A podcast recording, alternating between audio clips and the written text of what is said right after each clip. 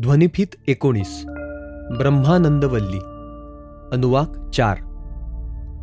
मागील अनुवाकात सांगितल्याप्रमाणे या अनुवाकातील पहिल्या श्लोकात मनोमय आत्म्याचे वर्णन केले आहे. तो श्लोक किंवा मंत्र पुढील प्रमाणे आहे. मंत्र एक व दोन. यतो वाचो निवर्तन्ते अप्राप्य मनसा सहा आनन्दं ब्रह्मणो विद्वान्। न बिभेति कदाचनेति। तस्येष एव शारीर आत्मा। यः पूर्वस्या। निवर्तन्ते म्हणजे परत फिरते। प्राणमय आत्मा किंवा शरीराच्या प्राणमय कोशाचे वर्णन वाणीने किंवा शब्दांनी करता येते। म्हणूनच जोपर्यंत प्राणाला ब्रह्म कल्पून त्याची उपासना केली जाते तेव्हा आचार्य प्राणाचे म्हणजेच ब्रह्माचे वर्णन करू शकतात. पण त्यापुढील शरीराचे कोश हे अधिक सूक्ष्म असतात. त्यांचे शब्दांनी वर्णन करता येत नाही. म्हणून यतो वाचो निवर्तन्ते अप्राप्य मनसा सहा म्हणजे जिथून शब्द अयशस्वी होऊन परत फिरतात त्या ब्रह्मापर्यंत मनही पोचू शकत नाही.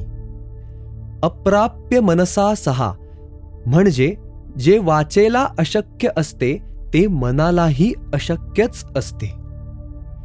याचाच अर्थ यापुढील ब्रह्मस्वरूप हे केवळ अनुभूतीच्या पातळीवरच समजून घेता येते. शरीराच्या सर्वाधिक सूक्ष्म पाचवा कोश हा आनंदमय कोश आहे. त्याचा आत्मा आनंद हाच आहे. आणि तेच ब्रह्माचे सत्य स्वरूप आहे. हे ज्याला समजते म्हणजेच या प्रकारची अनुभूती जी व्यक्ती घेऊ शकते तिला कधीही कसलीही भीती वाटत नाही. म्हणूनच मनोमय देह हा त्यापूर्वीच्या प्राणमय देहाचा आत्मा आहे. मंत्र तीन. तस्माद्वा एतस्मान् मनोमयात् अन्योन्तर आत्मा विज्ञानमयः तेनैष पूर्णः स वा एष पुरुषविध एवा तस्य पुरुषविधताम् अन्वयं पुरुषविधः तस्य श्रद्धैव शिरः ऋतं दक्षिणः पक्षः सत्यमुत्तरः पक्षः योग आत्मा महःपुच्छं प्रतिष्ठा तदप्येष श्लोको भवती। या श्लोकानुसार जीव केवळ अन्नमय देह प्राणमय देह आणि मनोमय देह यांच्यापुरताच सीमित नसतो. तर या सर्वांहून भिन्न असा चौथा विज्ञानमय देह किंवा आत्मा जीवांमध्ये प्रतिष्ठित असतो.